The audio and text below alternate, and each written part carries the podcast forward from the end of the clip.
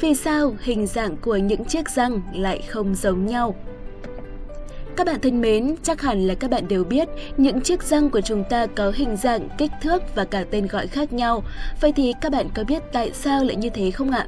Các bạn hãy thử nghĩ một chút xem nào, đừng phức tạp mọi thứ lên bởi thực ra câu trả lời là vô cùng đơn giản. Hình dạng của răng người không giống nhau, có chiếc nhọn, có chiếc lệch, có chiếc vuông. Sở dĩ chúng có sự khác nhau đó là để đảm nhiệm những công việc khác nhau. Răng mọc ở chính giữa mặt trước chuyên cắt thức ăn. Gần hai bên khóe miệng có đôi răng nhỏ hơn gọi là răng nanh chuyên xé thức ăn. Răng ở phía trong gọi là răng hàm, chúng giống như cối xay dùng để nghiền nát và làm vỡ thức ăn. Răng khểnh thực chất là chiếc răng nanh trong quá trình mọc răng vĩnh viễn có sự sắp xếp lệch lạc khiến cho nó bị lệch ra khỏi cung hàm đều khít so với những răng khác.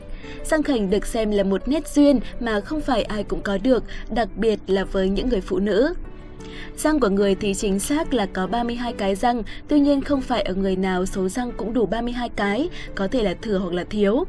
Trong số 32 chiếc răng này thì sẽ có 8 chiếc răng cửa, 4 ở trên, 4 ở dưới. 4 chiếc răng nanh, 2 ở trên, 2 ở dưới. 8 răng cối nhỏ và 12 răng cối lớn. 12 răng cối lớn này còn được gọi là răng nhai.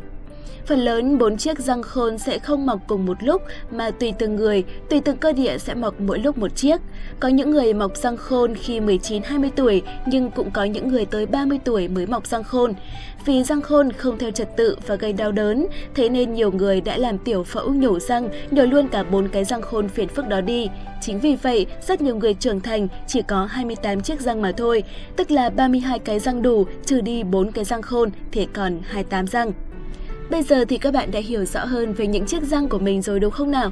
Chúc các bạn sẽ có một ngày thật vui vẻ. Xin chào và hẹn gặp lại!